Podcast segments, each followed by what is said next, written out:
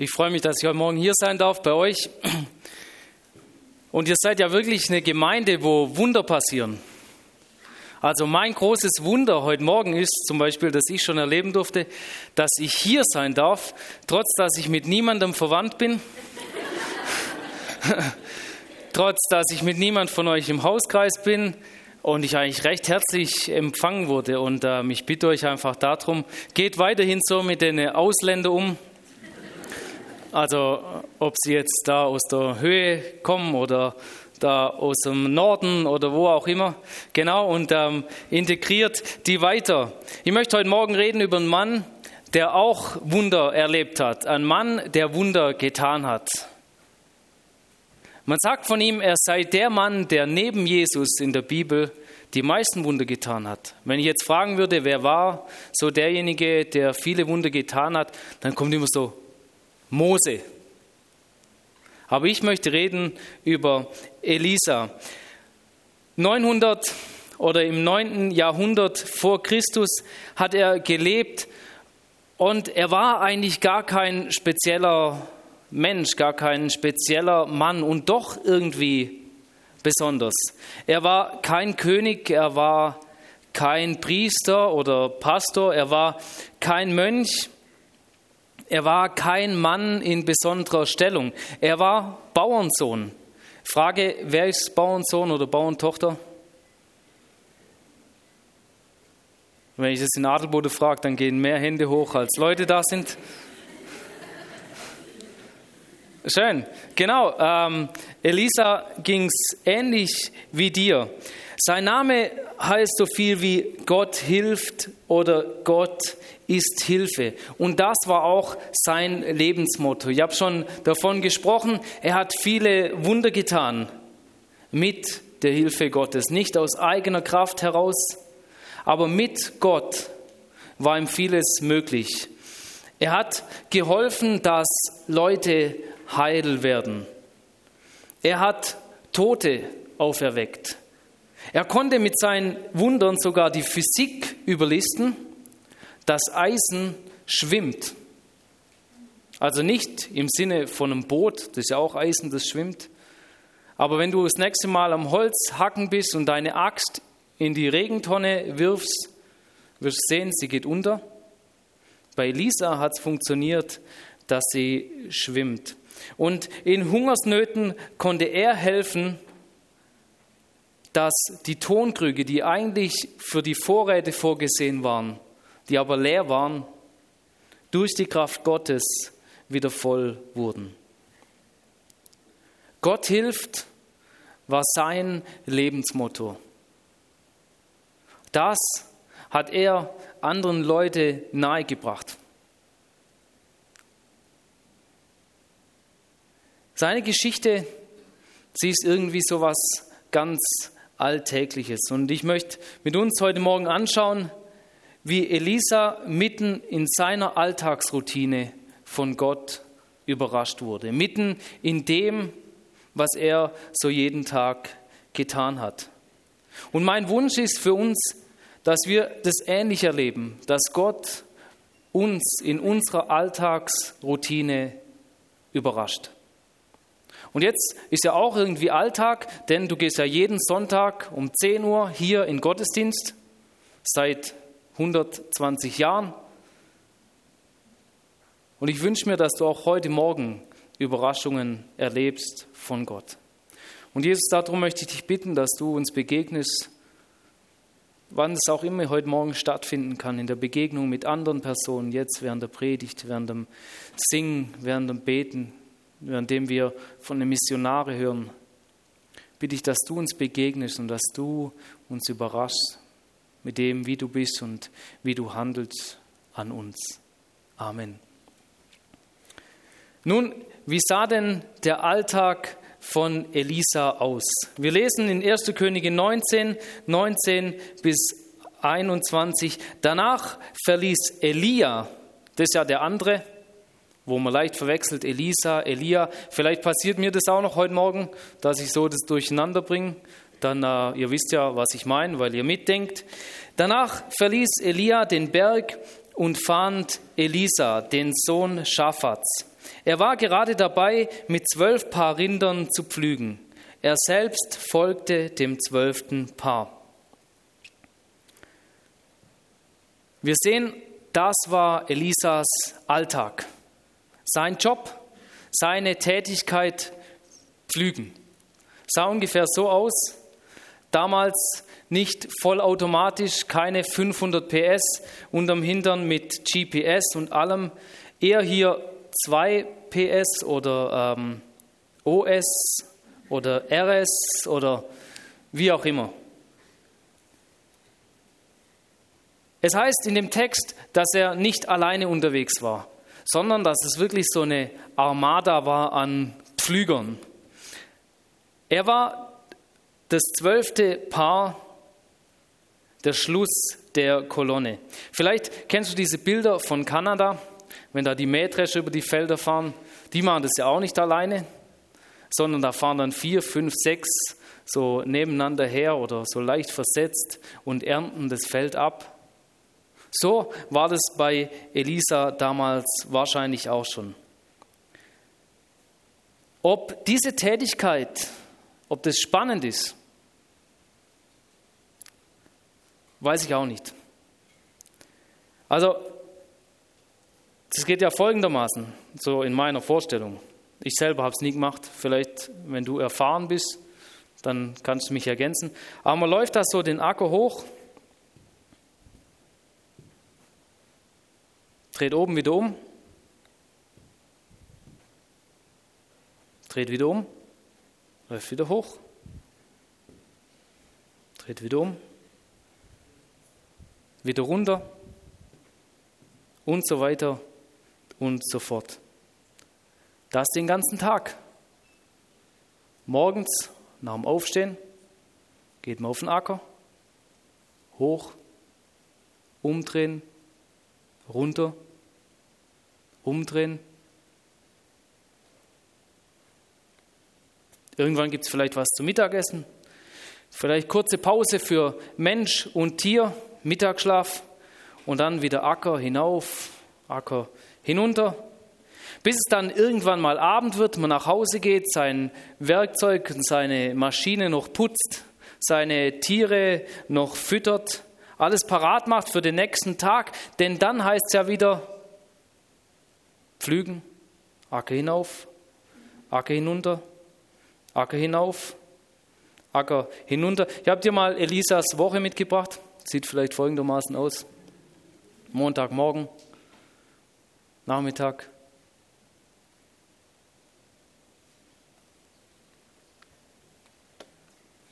Saumäßig spannend. Vielleicht erinnert es dich an deinen Alltag. An das, was du Tag ein, Tag aus so machst. Haben wir Schüler hier? Schüler? Ja. Schön, dass ihr da seid. Äh, wie sieht denn euer Alltag aus? Montagmorgen? Pflügen, äh, Schule? Nachmittag? Schule? Morgen? Dienstag? Schule?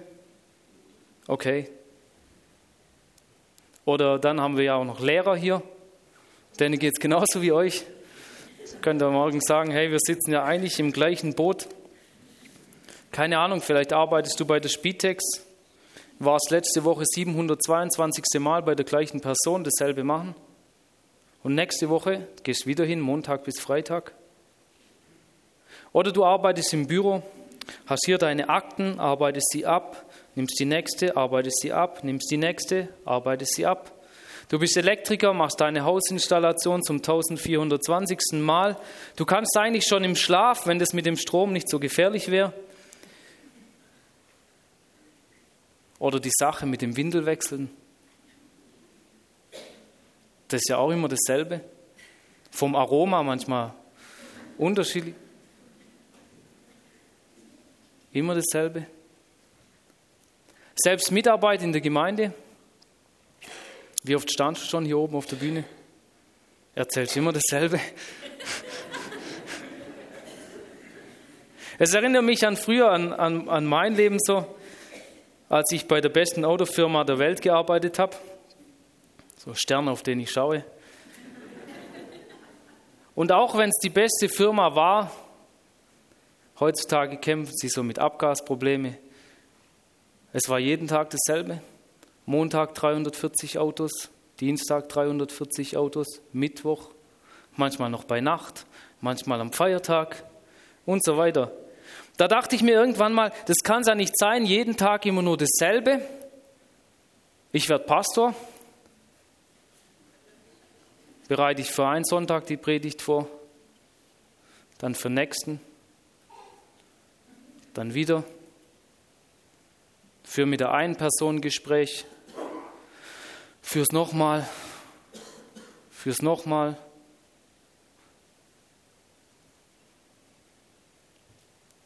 Egal, welchen Job du oder ich wir machen, ob wir in der Schule sind, ob wir wirklich pflügen oder wir melken oder misten im Stall oder in der Windel oder wo auch immer, das Ganze kann immer zur Routine führen, zur Langeweile, zu dem, dass ich denke, oh, könnte man nicht mal was anderes machen. Der Schüler ist dann froh, wenn Schule endlich fertig ist, wenn man dann mal einen Beruf lernen kann.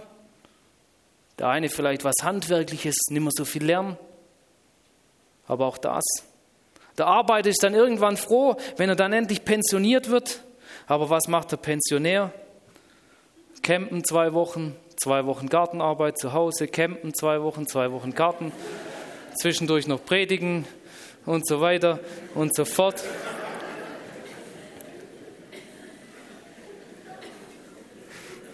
Ich habe mich gefragt, was hilft denn dabei, um nicht in der Routine des Alltags irgendwie unterzugehen oder so diesen Drang zu haben, ausbrechen zu wollen? Also manch einer, der träumt ja dann wirklich vom Lotto gewinnen. Wenn ich dann da das viele Geld gewinne, dann kann ich alles anders machen. Aber wahrscheinlich Liegestuhl liegen wird auch zur Routine irgendwann. Mancher träumt vom Traumjob, Lokführer, Pilot, Doktor, Zahnarzt. Manch andere sagt, ja komm, lass es einfach, ich breche aus und lebe komplett mein eigenes Leben. Diese Routine in unserem Alltag mit dem, was wir machen, mit dem, wo wir nachgehen, was hilft denn da drin? Und ich habe mir überlegt, ist es nicht, dass wir wichtig, dass wir den richtigen Blick haben für unser Arbeiten. So wie Elisa hier fürs Pflügen, du für deine Arbeit, die du machst zu Hause, vielleicht im Haushalt oder wenn du noch berufstätig bist oder in der Schule. Die Frage ist doch so entscheidend, für was lebe ich eigentlich? Lebe ich denn wirklich fürs Pflügen sechs Tage in der Woche? Lebe ich denn für meine Arbeit? Lebe ich für meinen Alltag? Bin ich geschaffen nur um das zu tun? Ich glaube, ganz entscheidend darin ist das Wissen, da wo ich bin, da ist auch Gott. Vielleicht ist deine Situation die, dass du tagtäglich zu einem Krankenbett hingehst und sagst, ja, ich habe da jemanden zu pflegen. Und das ist dein Alltag dann nimm diesen Gedanken mit, da ist Gott. Oder wo auch immer du hingehst, da ist Gott. In Psalm 137 heißt es, wohin soll ich gehen vor deinem Geist? Und wohin soll ich fliehen vor deinem Angesicht? Führe ich gen Himmel, so bist du da. Bettete ich mich bei den Toten, siehe, so bist du auch da. Nämlich nehme ich Flügel der Morgenröte und bliebe am äußersten Meer, so würde auch dort deine Hand mich führen und deine Rechte mich halten. Gott ist da, wo du bist. Und so kann ich sagen, wenn ich weiß, dass Gott da ist, wo ich bin, sagen, hey Herr, heute müssen wir wieder pflügen. Ganze Tag. Aber du bist da. Und ich bin auch da. Was hast du denn heute vor? Wollen wir heute gemeinsam etwas machen? Ich glaube, dann wird deine und meine Arbeit meine Aufgabe irgendwie gar nicht mehr so zur primären Sache. Wenn ich weiß, dass Gott da ist und ich laufe mit meinem Pflug über das Feld,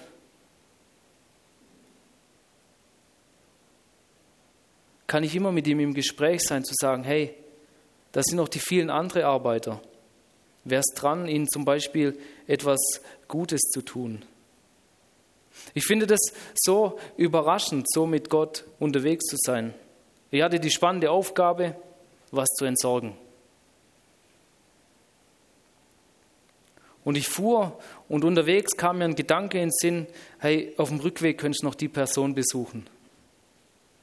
Und ich habe mein Zeugs alles entsorgt, alles so schön sortiert, wie man das halt so macht. Und habe angerufen und habe gesagt, du, darf ich dich besuchen kommen? Und ich gehe zu dieser älteren Frau nach Hause und das Erste, was sie mir erzählt, ist, heute Morgen habe ich mir so gewünscht, dass jemand zu Besuch kommt. Entsorgen, sowas Alltägliches, aber das kann ich insofern, dass ich währenddessen noch Gedanken habe für was anderes. Und Gott irgendwie zu mir reden konnte und sagen konnte, hey, auf dem Rückweg ist das und das dran. Jesus, hier bin ich, was machen wir heute? Elisa, lesen wir, der erlebte dann was ganz Spezielles.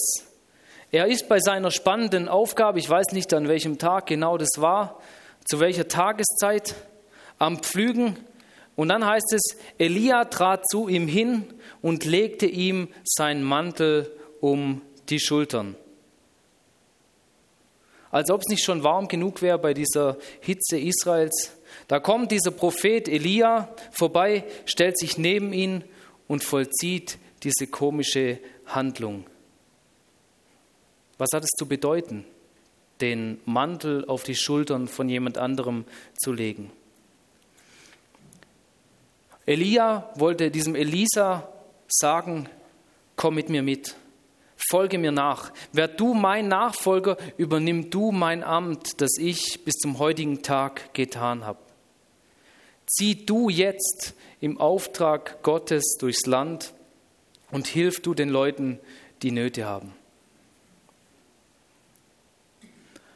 Einfach so, von hier auf jetzt, bekommt der Elisa einen neuen Job, währenddem er seiner Alltagsroutine nachgeht. Plötzlich ist da ein Moment, wo Gott zu ihm spricht und sagt, hier beginnt jetzt was Neues.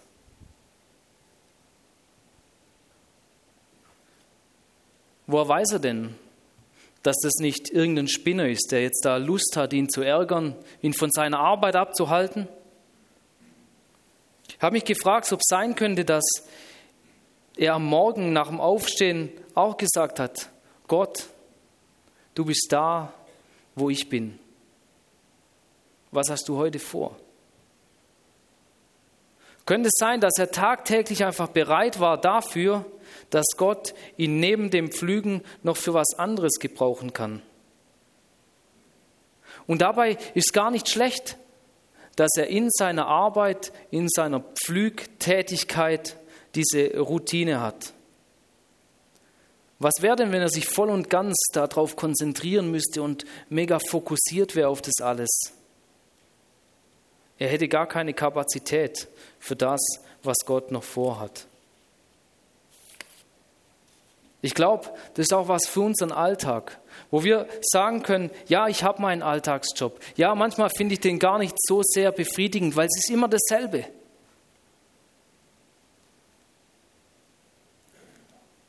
Aber wenn ich meine Arbeit kann, wenn ich nicht die volle Konzentration dafür brauche, kann ich gleichzeitig offen, zu, offen sein für Gott, ihn zu fragen, was hast du heute vor? Und so wird Elisa bei seiner Arbeit gerufen für einen neuen Auftrag. Direkt von der Arbeit weg. Und schaut man in die Bibel hinein, dann gibt es solche Situationen immer wieder. Immer wieder so Beispiele, wo Menschen direkt von ihrer Arbeit wegberufen wurden zu was anderem. Mose er war mitten am Schafe hüten und dann fängt da plötzlich dieser Busch da an mit Brennen. Petrus, er war beim Fischen. Die waren nicht am Relaxen. Sie waren nicht in den Ferien. Sie waren auch nicht in einer speziellen Gebetszeit, zumindest habe ich davon nichts gelesen. Sie waren auch nicht am Fasten oder sonst irgendwas. Sie waren einfach an ihrer Arbeit, an ihrer Routinearbeit.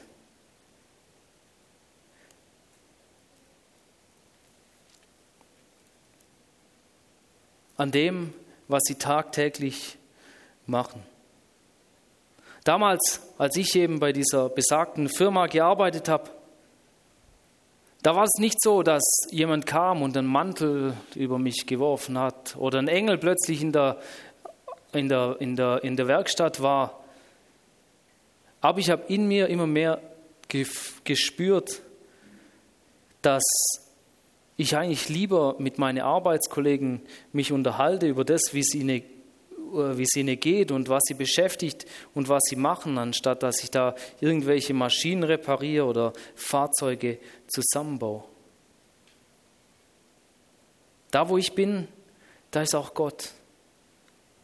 Und Gott, er ist derjenige, der mich begleitet, er ist derjenige, der mich segnet, so dass ich auch für andere Leute so ein Segen sein darf. Und in unserem Alltag will er uns gebrauchen. Ich habe die Tage eine wunderbare Geschichte gehört von einem Lauf. Und da war ein junger Mann und der trifft bei der Stadt, ähm, bei der Startnummernvergabe einen anderen, einen Mann mit Ausländer, also ein Ausländer. Und sie kommen so ins Gespräch und der Ausländer ist sehr ambitioniert und er läuft vorne weg. Aber dann kriegt er ein gesundheitliches Problem und von hinten kommt dieser junge Mann an. Er holt ihn ein und er sieht es, dass er ein Problem hat. Und er geht nicht hin und sagt, hey, wird schon wieder, komm, gib Gas. Sondern die Geschichte endet so, dass sie den Lauf gemeinsam Hand in Hand beenden. Und es hat mich so berührt, diese Geschichte zu hören, wie sich irgendjemand dazu gebrauchen lässt, für eine andere Person da zu sein und ihr zu helfen. Ganz normal im Alltag. Sein Ziel war, um möglichst schnell unterwegs zu sein, aber er ließ sich darin bremsen, um dem anderen einfach zu helfen. Da, wo ich bin, da ist Gott. Wie geht es weiter mit Elisa? Da ließ Elisa die Rinder stehen, lief hinter Elia her und bat ihn, lass mich noch meinen Vater und meine Mutter umarmen, dann will ich mit dir gehen. Elia antwortete, geh nur zurück, aber vergiss nicht, was ich mit dir gemacht habe. Elisa wandte sich von ihm ab und nahm ein paar Rinder. Er schlachtete sie, machte ein Feuer mit dem Pflug und briet die Rinder darauf. Das Fleisch brachte er seinen Leuten und sie aßen davon. Dann stand er auf, ging mit Elia und wurde sein Diener. Für Elisa ist eines klar. Jetzt beginnt für mich was komplett Neues. Er nimmt alles, was er hat, und verarbeitet es weiter. Er macht einen riesen Barbecue, nimmt seinen Pflug, haut ihn auseinander, macht damit ein Feuer. Seine zwei Rinder nimmt er, schlachtet sie, hängt sie darüber und verköstigt damit seine ganze Sippe, seine ganze Verwandtschaft, seine ganze Gemeinde, sein Hauskreis, was auch immer. Elisa ist so unfassbar konsequent. Mit dem, wo Gott ihn gerufen hat, das nimmt er ernst. Er vernichtet eigentlich alles, was er hat. Er hätte ja auch sagen können, ja, das mit dem Mantel ist schön und gut, habe ich schon mal gehört, dass das funktionieren könnte. Aber ob das jetzt wirklich so von Gott ist, ich nehme mir mal lieber noch einen Plan B.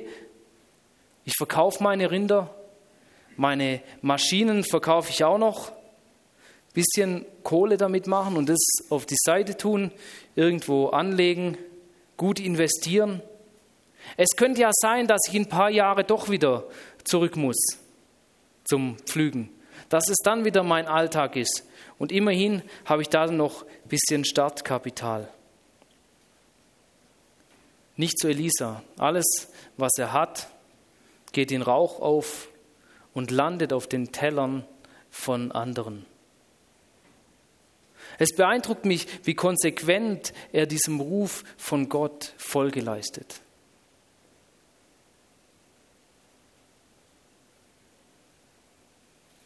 Ich weiß nicht, ob das für dich bedeutet, dass du deinen Job an den Nagel hängen solltest. Tendenziell vielleicht eher nicht. Aber viel herausfordernder sind diese kleinen Dinge im Leben, wo wir Gedanken haben, Gedanken von Gott, wo er uns gebrauchen möchte und wo es uns dann Zeit kostet oder Energie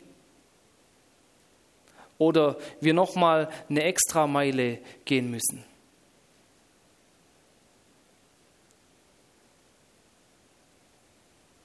Und ich frage mich dabei, inwiefern erleben andere Leute Gottes Wirken, Gottes Handeln nicht, weil ich nicht bereit bin zu handeln.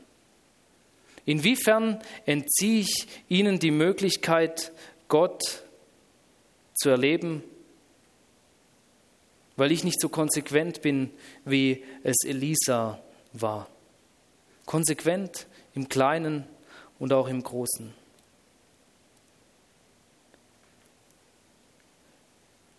Als Mexiko erobert wurde, da waren 600 Männer in elf Schiffen unterwegs, um dieses Land einzunehmen, zu erobern. Und sie kamen dort an. Sie verließen ihre Boote und bevor sie ins Land eindringen konnten, sagte ihr Anführer, Jetzt machen wir noch eins. Wir verbrennen jedes einzelne dieser elf Schiffe.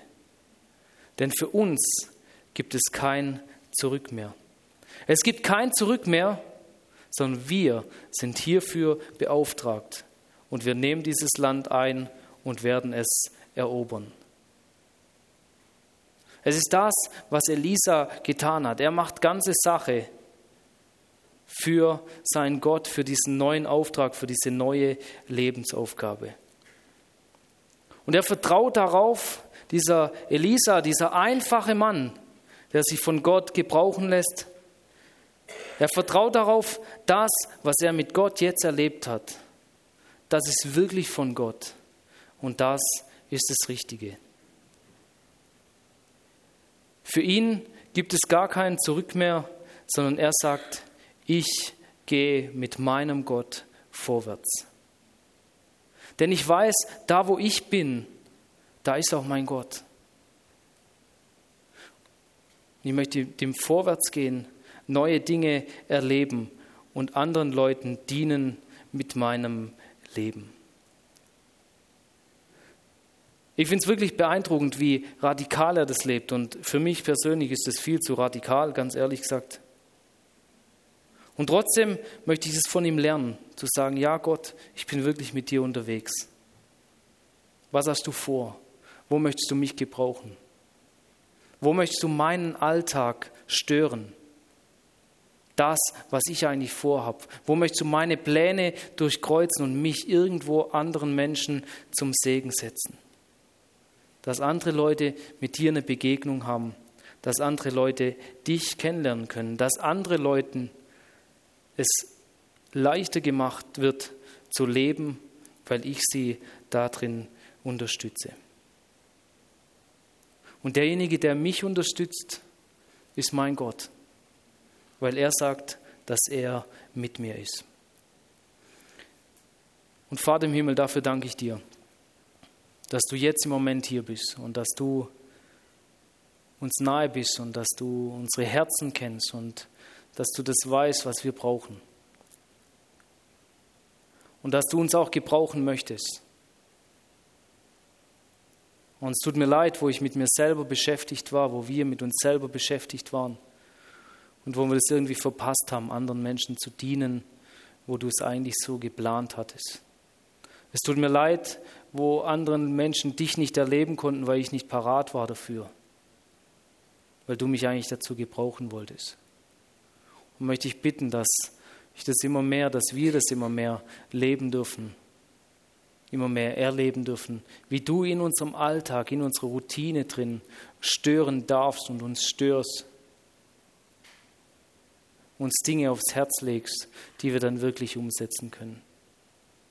Dass wir mit anderen Menschen eine Wegstrecke gehen können, dass wir andere Leute an der Hand nehmen können und sagen können, hey, hier bin ich, ich möchte dir gern helfen, ich möchte dich unterstützen. Und wir wollen es tun, weil du es tun möchtest durch uns.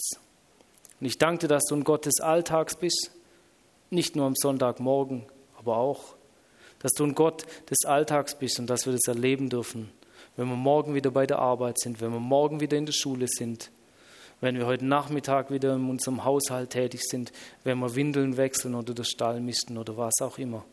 Danke dir, dass du da dabei bist. Auch wenn wir anderen Leuten dienen, wenn wir sie am Krankenbett besuchen, wenn wir Trauernde besuchen, Jesus, wenn wir selber am Trauern sind, dann bist du doch da. Und dafür danke ich dir. Amen.